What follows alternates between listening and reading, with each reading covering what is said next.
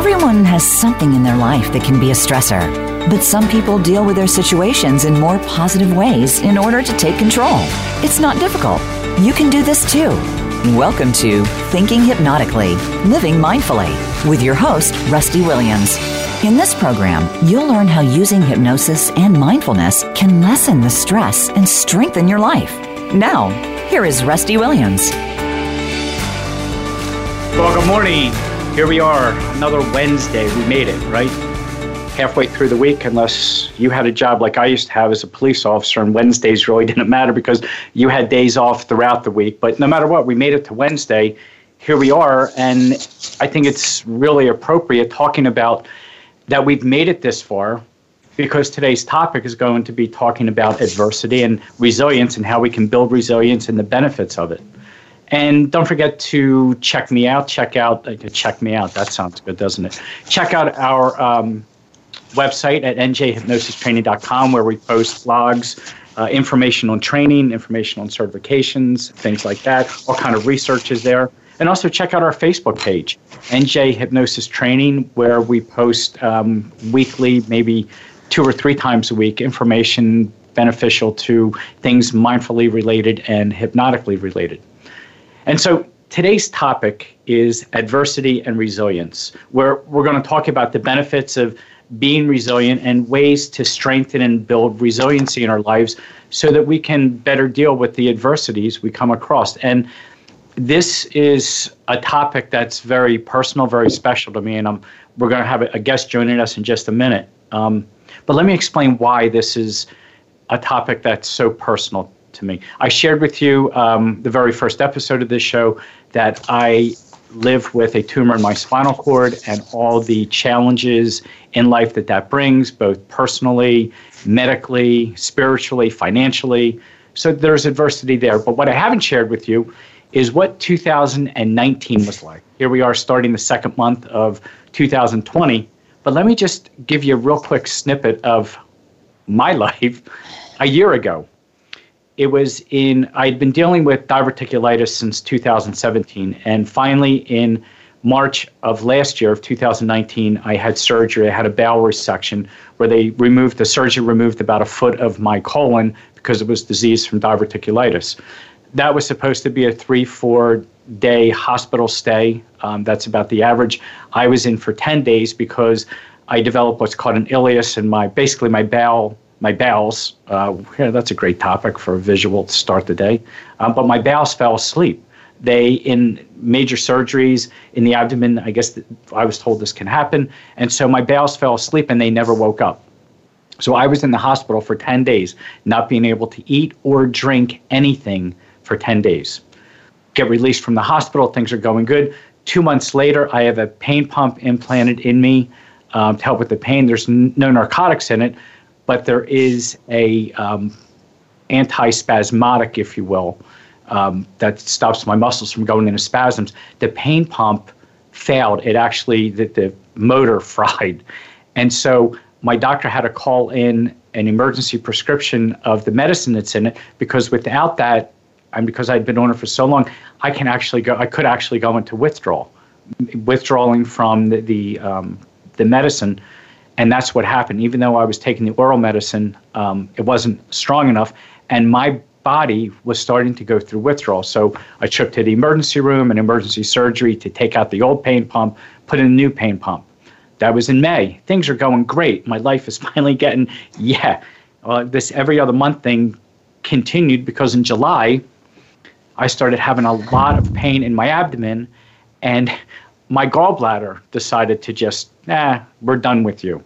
So into the ER, another admission with complications, another surgery for gallbladder surgery. Same doctor, by the way, the same surgeon. Two months, everything's going great. Two months later, in September, my wife Elisa developed severe abdominal pain with high fevers, nausea. We take her to the emergency room. She's diagnosed with diverticulitis. And since September, between September and just the beginning of this year, January, Elisa had six hospital admissions in those four months, um, including two surgeries, um, a temporary colostomy, all kind of infections coming home with PICC lines. Um, that is an IV line where um, antibiotics can be given while you're home. But that's a long way of saying this. 2019 was a year of adversity for the Williams household. And so I am thrilled to be able to share today that we have a very special guest who I don't know if she would call herself an expert, but after reading her books, I certainly think she is.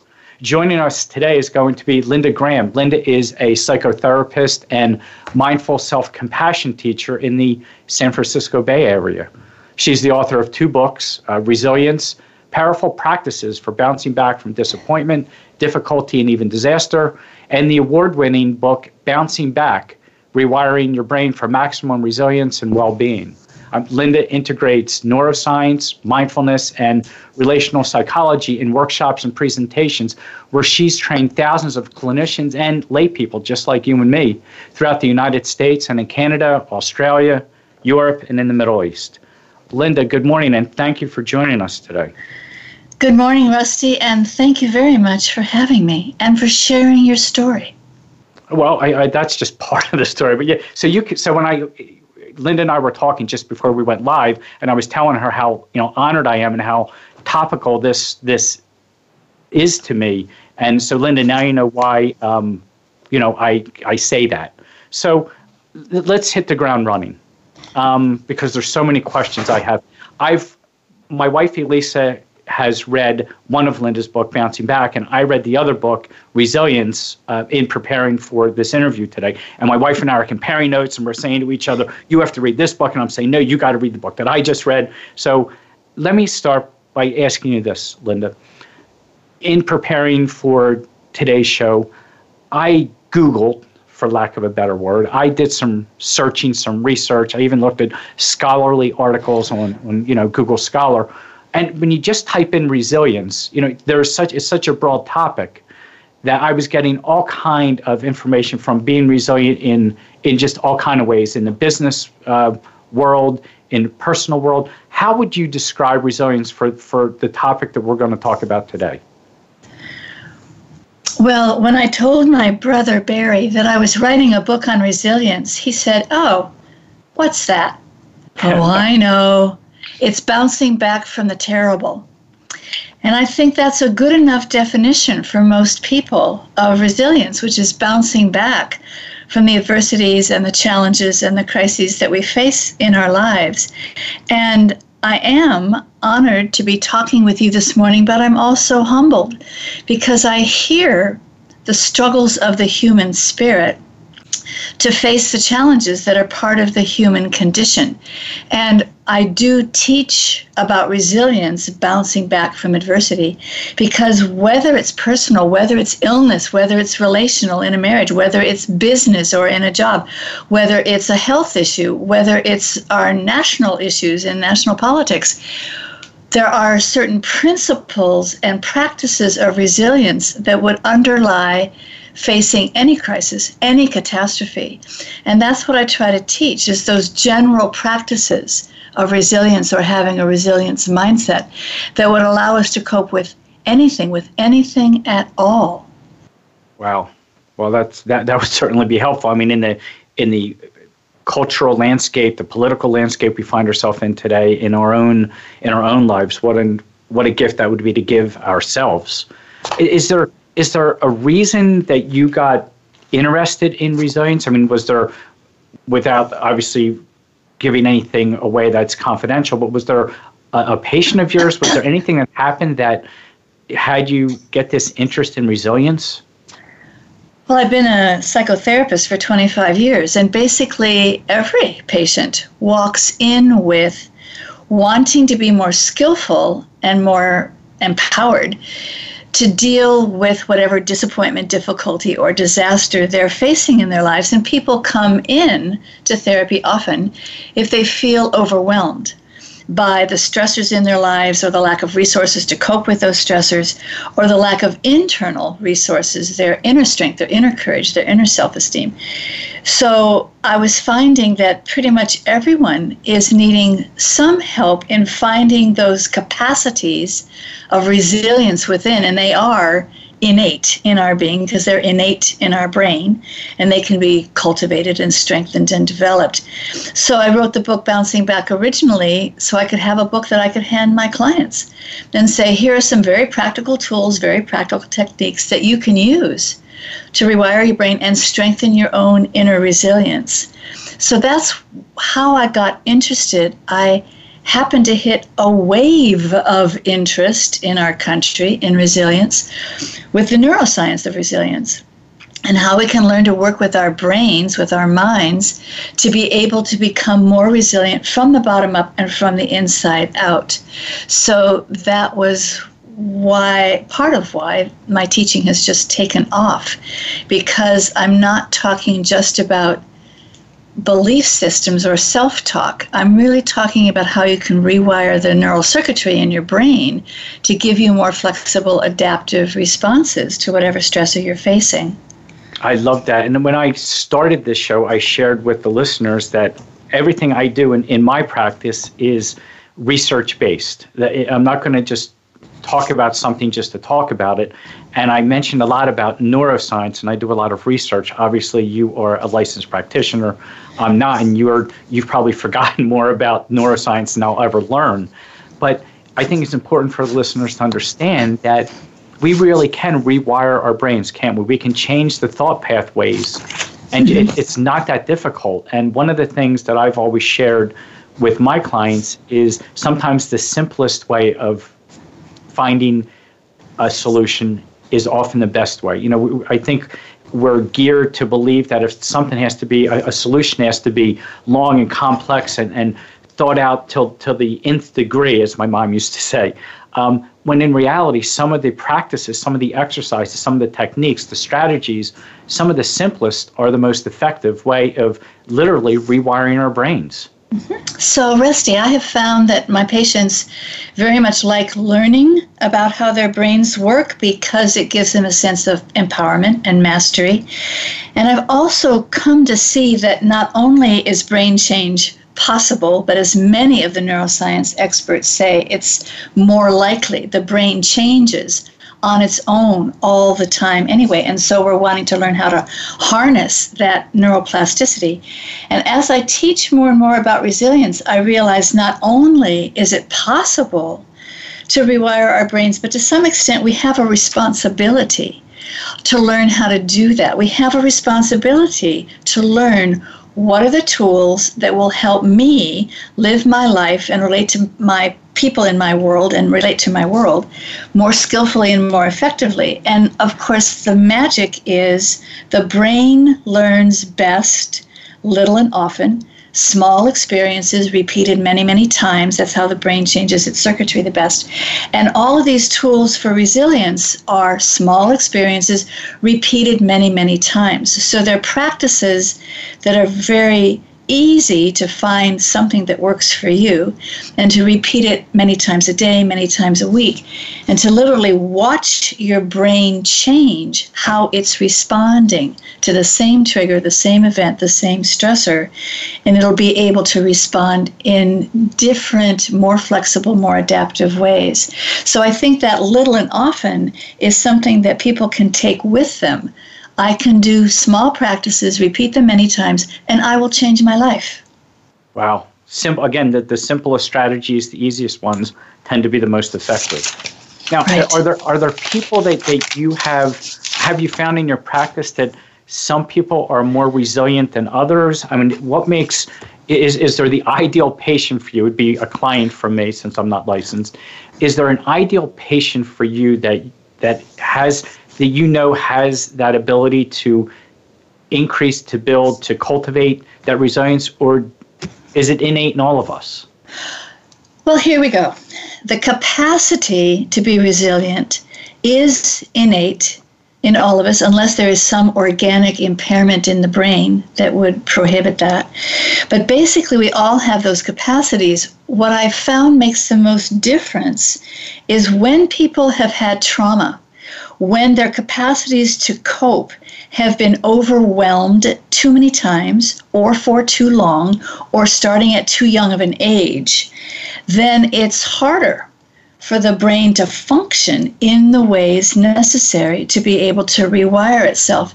So, a lot of what I do with my patients is to heal any attachment trauma, any trauma from life events later in life, any complex developmental trauma, so that the brain has the flexibility that it needs to be able to respond to events differently. So, really, the ideal patient is one who is willing to see what their patterns are and learn to change them. It's just taking responsibility for learning those tools. That's the ideal patient. And it's really not so dependent on how much trauma there's been, but how much willingness is there to do the work. So it's not so much about what's in your history, it's what's inside you that motivates you, that says, yeah, I'm going to take responsibility now and I'm going to work the best I can to be the best person I can be going forward instead of living in the past. Right. So there's two thoughts I'm going to respond with here. One is a quote from my colleague Frankie Perez, who says, How you respond to the issue is the issue. And so we're learning about resilience that how we perceive and how we respond to the stressors that we're facing is the key factor. The severity of the stressor does make a difference. It's it's different coping with a fender bender than coping with a car accident where there's been a serious injury, than coping with causing the death of a child in a car accident. The severity of the stressor makes a difference. And the resources that we have to draw on family and friends and financial and medical and logistical all of that makes a difference too spiritual resources but a key factor is our own internal resources and our own choices about how we're going to respond to the issue. And that's what we can cultivate in resilience training. The second thought I had, and I'm just jumping right into the second thought. Um, resilience is seen as bouncing back. It's returning to a baseline of whatever we had before. But when there's been overwhelming trauma, and we're really trying to move into post traumatic growth, that is considered bouncing forward. It isn't necessarily bouncing back to a baseline because the baseline may have disappeared, but bouncing forward into a new life with new strengths and new opportunities and new possibilities, new sense of community, new sense of spiritual practice.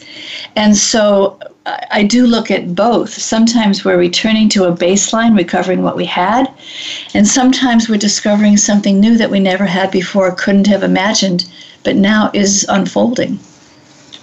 Wow, that's I, I I'd love to pick up on that um, after the break because there's some something that I found that, that I discovered that there's got to be a difference between bouncing back you know, from, from what you called post-traumatic growth, that, uh, you know, I'm, I'm growing from this and actually being resilient um, in, in learning different techniques where, like you said, going back to that baseline.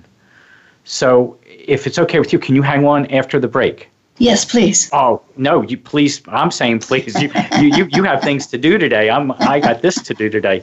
So here's what we'll do. We'll, we'll take a quick break, and when we come back, we'll follow up with that. You know, what is the difference between post-traumatic growth? You know, bouncing forward, and that resilience as far as bouncing back. And we'll pick up on that right after this short break. And Linda, thanks for sticking around. We'll be right back, everybody.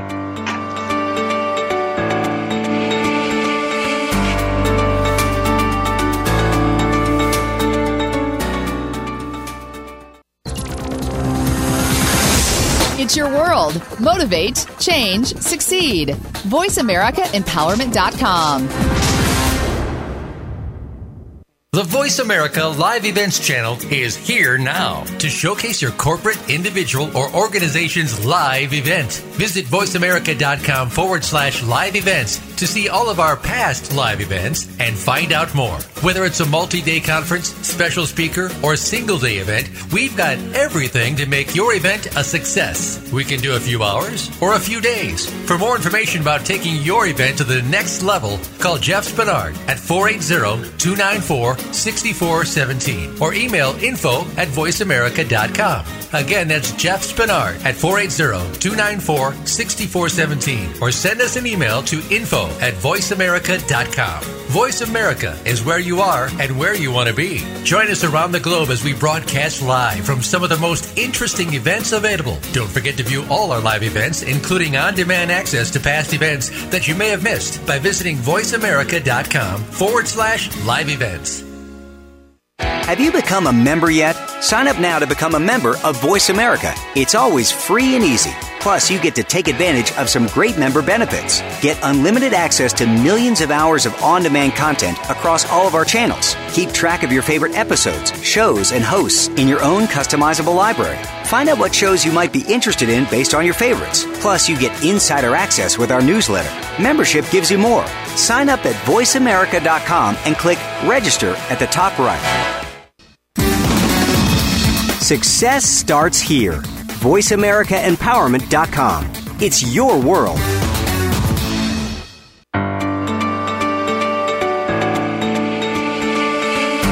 You're listening to Thinking Hypnotically, Living Mindfully. To reach the program today, you're welcome to call in to 1 888 346 9141. That's 1 888 346 9141. If you'd rather send Rusty an email, his email address is 13.rwilliams at gmail.com.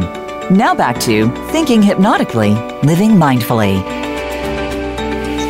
Well, welcome back, everybody. And before the break, Linda and I were, well, Linda was talking, I was listening, but we, we, she was discussing, and at least I was asking the question about the difference between resilience, that is bouncing back, is Linda, you know, the simple definition, and what she's described as post traumatic growth. And Linda, maybe you can talk about the difference. I know both are important, but what is the difference? You know, I grow from my adversities, I grow from the challenges. I, I share that with my clients that, you know, we, we go through life, we learn, we grow.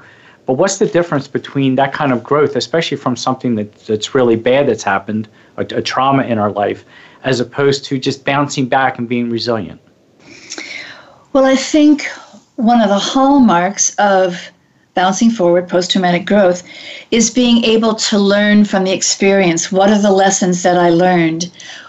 How would I do it differently next time? Actually, what were the gifts in that mistake? What am I taking away from that experience? I think when we're developing a resilience mindset, we're sort of rehearsing that. we're pre wiring that. And we're looking at any experience in life as a cue to practice resilience. Everything that happens, every stressor that happens, is a cue to practice resilience and learn from adversity. So the resilience mindset is more we know we know that shit happens but shift happens too. Oh, I love and that. so we're always rehearsing and preparing ourselves for well, if this was a moment that really walloped me, what can I learn from it? How can I learn to be more resilient from the get go as I go forward. And I do teach bottom up and inside out. So when I'm working with patients, I teach somatic tools, how to regulate the nervous system. I teach emotional intelligence, how to manage the disruptive emotions and cultivate the positive emotions so we can shift the functioning of the brain.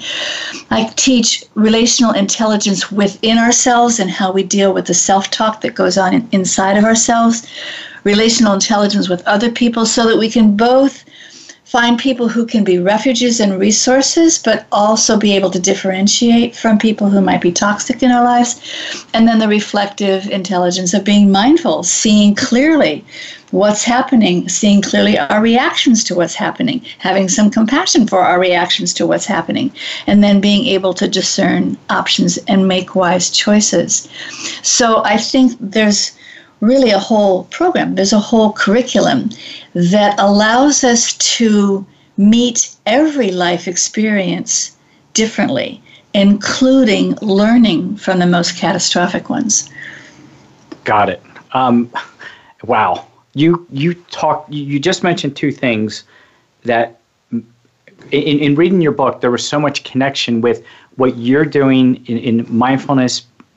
Uh, strategies, techniques, tools for resilience and what I do with my clients and teaching them mindfulness techniques, not nearly to the level that, that you do, but also in, in hypnosis. And you mentioned a couple times right there the idea of self reflection and of self talk. And in your book, uh, Resilience, if I remember correctly, you talk about the inner critic and the importance of acknowledging the inner critic and even thanking it for doing its job, the, you know, the intention of, of keeping us safe. And in hypnosis, with hypnotists, we do something similar. We call it, some call and I'm sure you might, uh, we call it parts negotiation. You might call it parts therapy, um, where we actually thank the unconscious mind for doing what we thought it was supposed to be doing to keep the client safe.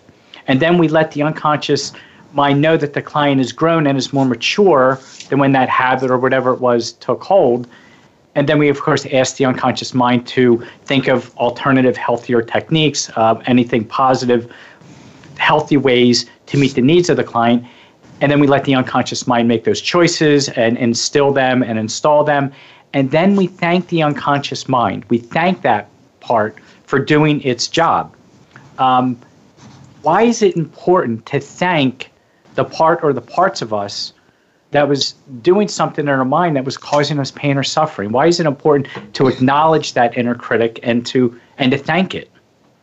So as we grow up from our first breath, growing up in our families and growing up in our communities and growing up in our culture and our society, we're always developing strategies to protect ourselves and keep ourselves safe.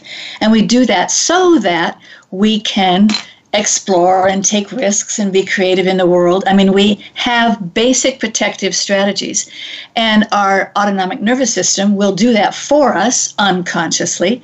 And we learn those patterns from our families and our peers and our teachers and our coaches and our partners as we're growing up. We have many, many strategies that operate unconsciously. And the truth is, when we're facing something that's really threatening, we want to be able to respond very quickly and not have to think it through and develop a business plan about it. but those patterns um, operate implicitly, they operate outside of awareness. And so we can be operating out of habits that may no longer serve us so well. And when we want to rewire those habits, we bring them to conscious awareness. We have compassion and even gratitude. Thank you for keeping me alive and safe all this time so far. Now I think I want to develop different ways of moving through the world. I'm not going to throw you out. You're still in the toolbox, but I'm going to get 20 other tools in the toolbox that might work better in different situations. And the reason that we thank those parts is to not be in internal conflict internal negativity about ourselves. We want to be able to grow into a wise mind and a wise heart that can hold all of those strategies, bow to them. Thank you for keeping me safe. I can make different choices now. You can go into a different role in my life now. But it's that honoring that actually keeps the brain open. That sense of safety and accepting, allowing, and accepting and embracing is what keeps the brain open. It primes the neuroplasticity of the brain for new learning and growth. So it makes it possible then to learn new strategies. The inner critic is probably the hardest part we have, both when we feel pounded by it, but also to come into a relationship with it of respecting and even having some compassion for. You have been working so hard. You work so hard to keep me from messing up and making a fool of myself. Thank you. I have grown. My higher self, my wise mind now can do that job. I can now protect myself and make choices about how I want to behave in the world. So I'm going to do that job from now on. Thank you very, very much for all of your good service. You can retire now. And that allows the inner critic to accept the wiser mind as now the as one of my uh, clients says wise inner leader of the self oh yeah i love that and so we have the conversation an explicit conscious conversation between the wise mind and the inner critic to be able to ne- renegotiate that relationship in a conscious way. And then when the inner critic comes up, bow. We've already had this conversation. Thank you very much. I'm still going to make my own decisions now. And it, it leaves us freer, in fact, to take responsibility for ourselves because we're not always paying attention to the inner critic. We're paying attention to our wise mind. That, so if I hear you correctly, by bowing to it, by thanking it, by acknowledging it, and, and saying, yeah, you know, you've you've kept us safe, it gets rid of that inner turmoil within our brains so that that neuroplasticity can take place in our brains. In other words, that, that gets in the way of rewiring our brain if we don't make peace with it. Exactly. The inner turmoil gets in the way of rewiring our brain. And when we can bring that inner turmoil to a calm, to a resolution, the brain is free again to begin to do its learning and growing and changing. Yeah. So Okay, I'm, I'm, I'm listening to the show. I'm a listener out there. I'm not talking to you. I'm, I'm some guy out there, you know, listening why I, I'm doing whatever I'm doing. This sounds fantastic. I guess a question I would have if, if I was new to this and I didn't understand this is how long does it take for people to get to that place? In other words, I, I want to strengthen my resilience. Okay, I, I've, I've learned this. This is great information. I don't want to spend the rest of my life trying to get to that point where I'm finally resilient. How long does it take? Are there simple strategies that, that we can start using right away? Well, there are very, very powerful practices that we can start using right away. Um, the first one I teach is, well, I'm going to actually, the second one I teach. The second one I teach is called the Self Compassion Break, which is from the Mindful Self Compassion Protocol developed by Kristin Neff at University of Texas Austin and Chris Germer at Harvard. And it's one of the most powerful techniques we have. When something is happening and we're distressed, and we take a moment to notice the distress, not just doing a bypass, not just repressing it or ignoring it, but taking a moment to mindfully notice, oh, yuck this feels awful and I don't know what to do. I'm feeling a little overwhelmed here. But taking a moment to notice, hand on the heart, which begins to activate the release of oxytocin, the brain's hormone of safety and trust. is the brain's direct and immediate antidote to the stress hormone cortisol. So you begin to bring a sense of safety to your body right off the bat. So you begin to breathe more deeply hand on the heart, this is really hard. And then you say the phrases, something like, May I be kind to myself in this moment. Saying that breaks the automaticity of the response, it brings you into the present moment. May I be kind to myself in this moment. May I accept this moment exactly as it is. That's the mindfulness practice, and that acceptance is one of the most significant predictors we have of how well we're going to cope with adversity. May I accept myself exactly as I am in this moment because that acceptance, again, shifts the functioning of the brain from the contraction and reactivity and negativity to receptivity and openness and to optimism may I give myself all the compassion and courageous action that I need because we're, we're not we're doing a practice not just to feel better but to do better.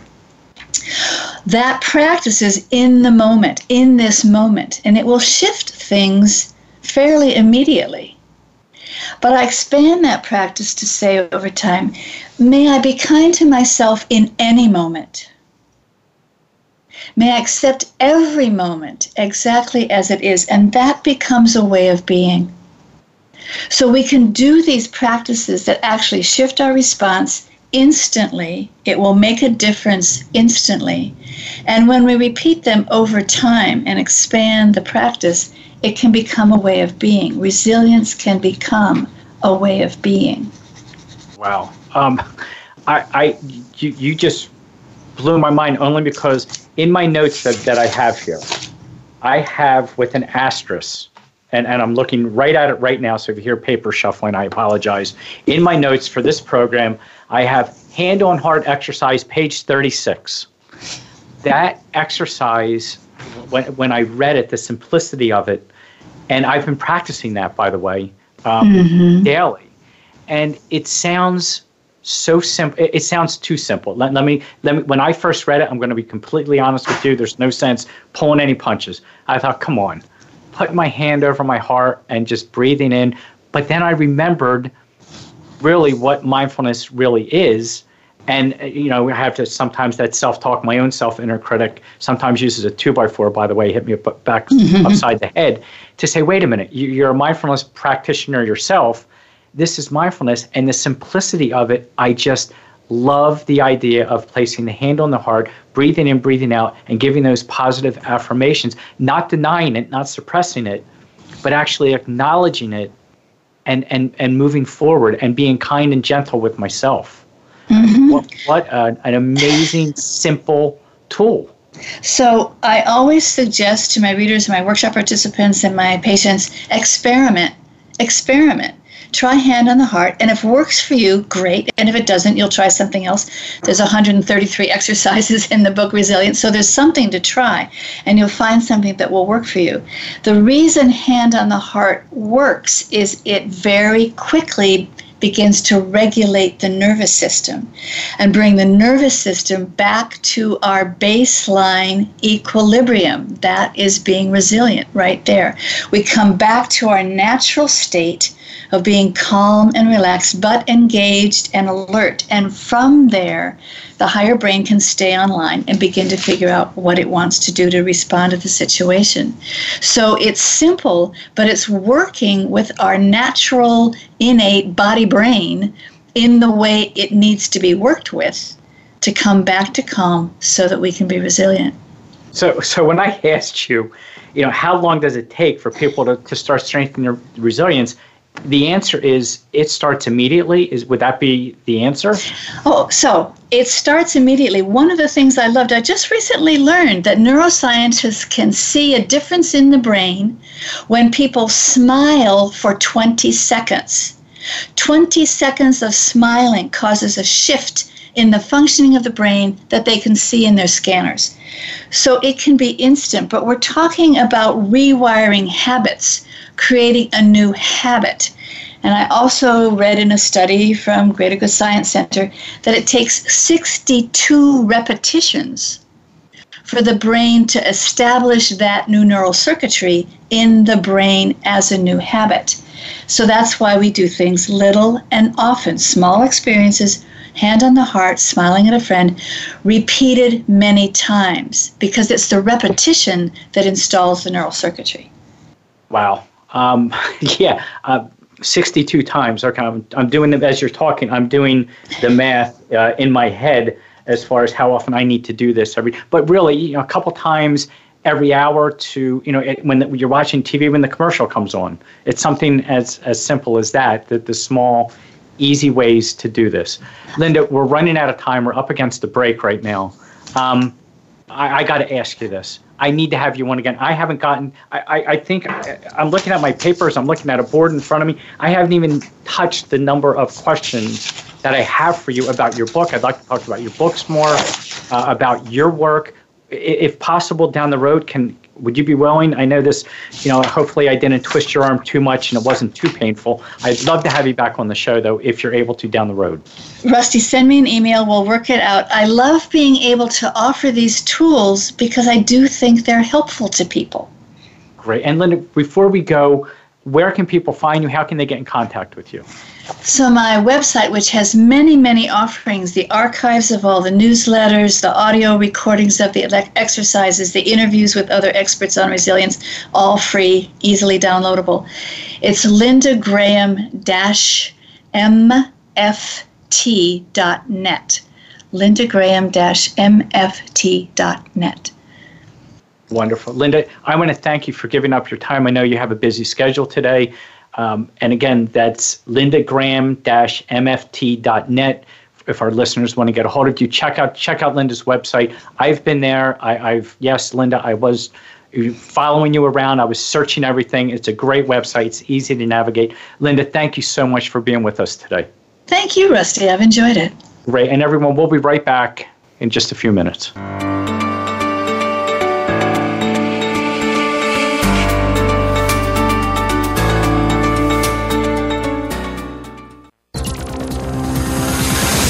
It's your world. Motivate, change, succeed. VoiceAmericaEmpowerment.com.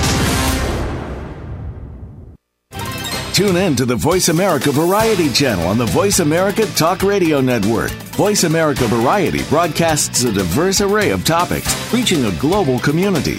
Our experts come from all walks of life, and the topics they discuss are everything from current events, arts and entertainment, leadership, parenting, relationships, self improvement, career advice, and a variety of other topics. Check us out today. You're sure to find something of interest. Voice America Variety. Talk on today's hot topics. If you think you've seen online TV before, let us surprise you. VoiceAmerica.tv is online now. The leader in live internet talk radio has done it again. Multiple channels, a state of the art viewing experience, live and on demand programs streaming 24 hours a day. It's exactly what you want, when you want it. VoiceAmerica.tv. From health and wellness to business, sports, and everything in between. Discover our new world. Visit VoiceAmerica.tv now and experience the future of online television. VoiceAmerica.tv. Have you had a chance to check out Voice America's online magazine and blog? If you love our hosts and shows, check out articles that give an even deeper perspective, plus topics about health and fitness, movie reviews, philosophy, business tips and tactics, spirituality, positive thought, current events, and even more about your favorite host. It's just a click away at blog.voiceamerica.com. That's blog.voiceamerica.com. The Voice America Press Blog. All access, all the time. We're on Facebook along with some of the greatest minds of the world, and that includes you. Visit us on Facebook at Voice America Empowerment.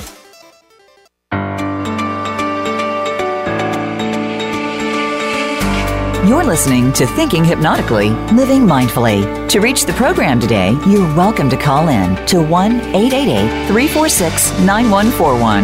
That's 1 888 346 9141. If you'd rather send Rusty an email, his email address is 13.rwilliams at gmail.com. Now back to Thinking Hypnotically, Living Mindfully. Well, welcome back, everybody. I want to thank Linda again. Again, that's Linda Graham MFT.net. Um, and the MFT, Linda is a marriage family therapist, so there's why the um, the letters MFT are there. Linda Graham MFT.net. It's great, phenomenal website. And I was thinking during this this break, um, man, I, I, ran out of time. I, there's so many. How often does that happen? In life. You know, we, we run out of time. I had all these questions I wanted to ask Linda, all these topics I wanted to discuss, and we got through about three or four of them. And as I'm, I'm sitting here waiting to come back as, as the break was ending, it was a great reminder for me to practice mindfulness. You know, I, I was disappointed I didn't get to all the questions. I was kind of upset at myself that I go too long. And it was a great reminder to myself. And this happens. This is why I'm, I'm sharing this with you you know, mindfulness doesn't mean everything is, you know, unicorns and rainbows and, and everything is just phenomenal with the world. It's like Linda said, acknowledging that and then moving moving on. So I acknowledge the fact, okay, I ran out of time. I'm going to get Linda back. Um, there's so much more we love to talk about. And I think learning this resilience that Linda was talking about, and her books, by the way, are phenomenal. Um, my wife Elisa is reading, has just finished Bouncing Back. I just finished Resilience, and we're going to switch books, and we're going to then compare who thinks you know we we did a better job and what we learned from them. But you know, learning resilience is not just another way that mindfulness benefits us. It's another use of mindfulness. It's it demonstrates how many ways there are to practice mindfulness. And Linda had, again, she said there are over 100 exercises just in the one book alone. But I'd like to just, let, let me just share with you because it's usually at this point in the program where, and as I explained to Linda, everything we do here is research based, peer reviewed research. Um, Linda's into neuroscience, so am I. Let me just share with you. If you think this is just, okay, this sounds great for those two that we're talking, but what about me? What about my life? Um, yeah, they can talk about that all they want, but let me just share with you a couple things. One is a it's a recent uh, University of Michigan study that showed people with what they call psychological resilience were in better overall health than those with weak resilience. In other words, whatever model they used, whatever testing tool they used, they found out that people with psychological resilience, higher psychological resilience, be able to bounce back, as Linda said, were in better overall health than those with weak psychological resistance. And they concluded that having strong resilience strategies, which Linda mentioned one of them, the hand over the heart, um, was a predicting factor in those who had a better overall health score. So, in other words, those having strategies, not just better resilience, but those having strategies going forward, had a better overall health score. And in a study done at the uh, Arizona State University, researchers showed that emotional resilience is of what they said of great value to functional health and stress management, especially on cardiovascular risk. So I, I, guess it's true, you know, a broken heart really can cause us some some physical manifestations. When we talk about cardiovascular health, obviously that's the, the cardiovascular system, that's the heart and the lungs. And these researchers found that those with emotional resilience had better overall cardiovascular health. It reduced the risk of, I guess, essentially having a heart attack or stroke. So these are simple exercises, simple techniques, simple strategies that really don't aren't just beneficial to us on an emotional level, aren't just beneficial to us in a relationship um, situation. These are actual strategies that can help us live, not just live better, live longer, not just live longer, live better. And so if we can practice these, like Linda said, you know, small little chunks of these numerous times a day, we literally rewire our brains the way Linda was talking about. Neuroscience has shown that with functional MRIs, um, PET scans, and things like that, where we can literally change our thought patterns and learn to think differently. By thinking differently, not only is our mental and emotional health stronger, better, but this research that I just shared with you shows that our physical health is even better. So, with that in mind, I'd like to share once a, a few things with you that I didn't get a chance to ask Linda this. She mentions the idea of reframing in her book. Reframing is that the simple way that I would describe reframing and the way I talk to my clients about it is looking at something through a different lens from a different angle. So, I, you know, I'm having this adversity in my life, I'm having this challenge in my life. How can I reframe it and look at it differently? How can I change it so that, not making believe it doesn't exist, by the way, but how can I change it so that I can learn from it, I can grow from it, and so that I can overcome it? And as Linda would say with the resilience, I can bounce back from it. And it seems to me, at least, that throughout my life, I tend to make bad situations worse than they are, and I tend to make good situations less than they are. I minimize them as if I'm somehow not worthy, as if, oh, come on, you know, yeah, this is good for right now, but, you know, it's waiting for the other shoe to drop, right? Um, yeah, this, this is good right now, but what about later tonight when I get home and, and this happens? Or, sure, this is great now, but now I got to get back to whatever it is that I'm doing. So we tend to, at least I do, and it's been my experience in working with clients now, that we tend to minimize the good things in our lives and we tend to really exaggerate and catastrophize. There, there's a big word for you that um, therapists tend to use. At least I've read it in some of their writings. We catastrophize. We blow things out of proportion. We make things worse than they are. And I think sometimes we do that because we think, as if I make it worse than it is, and I plan for the worst possible outcome, and I strategize for that, then if it's not as bad, well, then I'm, I'm better off, aren't I? Because if I think the worst and hope for the best, well, this all this planning, at least I was doing something. At least that's our mindset. And I think the analogy has been used. Worrying is like sitting in a rocking chair, hoping that you move forward. You're doing something, but it's not really moving us forward. So here's a simple exercise that anyone can do. I share this with my clients. I share this with friends. I share this with my family members and that's this. You know, growing up, my, we grew up in, in the same community that, that, that my wife Elise and I live in now, in Medford Lakes, New Jersey.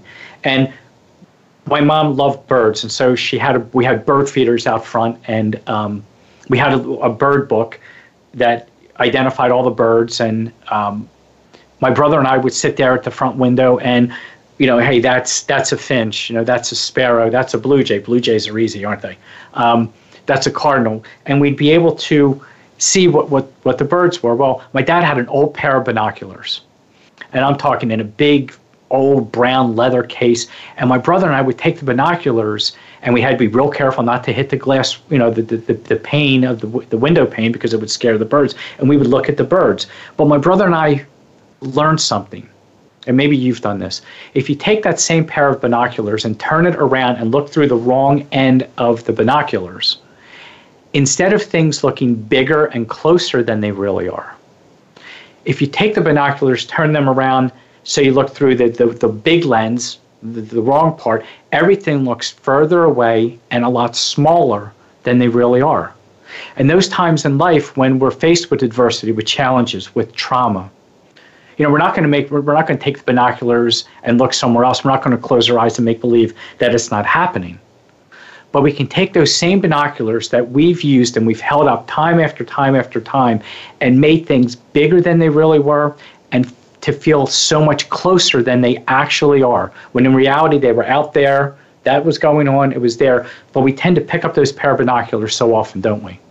And we hold them up, and things become so big, so close, and we give them power, that this, this issue, power that it really doesn't have.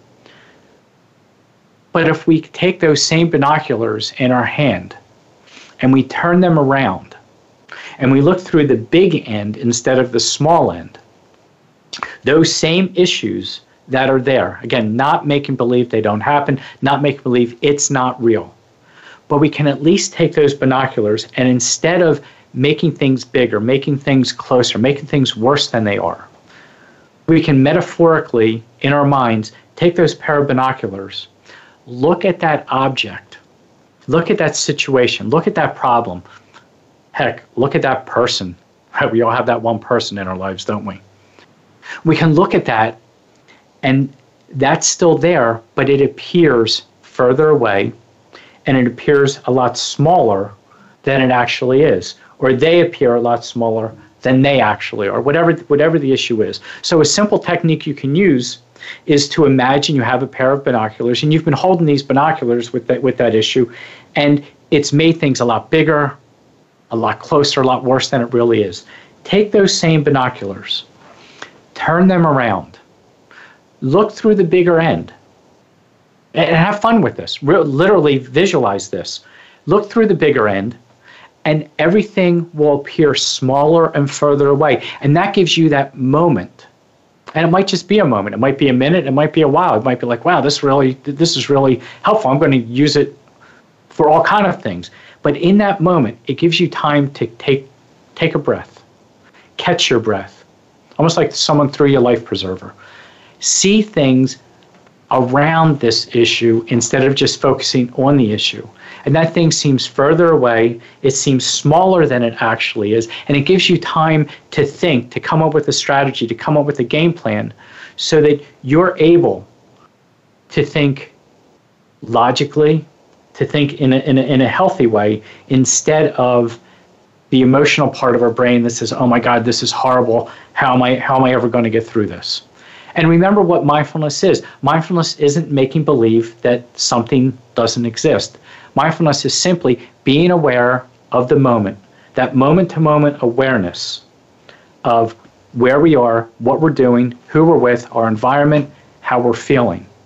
But we can take that moment and instead of catastrophizing what's happening in our lives, instead of making it worse, or at least seem worse. Because let's face it, if we have the power to make it seem worse, don't we also have the power to make it seem smaller? If we have something we can make bigger, we can certainly make it smaller.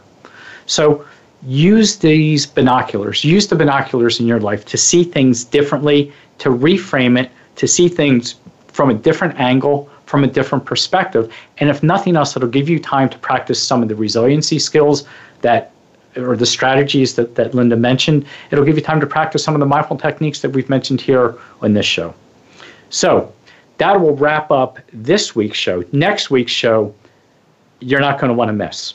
Next, next week, we're going to talk about covert hypnosis and embedded suggestions, how hypnosis is being used in conversations all around us and it's being done in ways that we're not even aware of. I have a special guest, Jonathan Royle from England, from the United Kingdom, will be joining us. You're going to want to buckle your seatbelts because once he gets talking, I've heard his interviews, it's going to be fun. Speaking of fun, have a great week, everybody. Enjoy the weekend, enjoy yourselves, practice those resilience techniques, and we'll see you next week.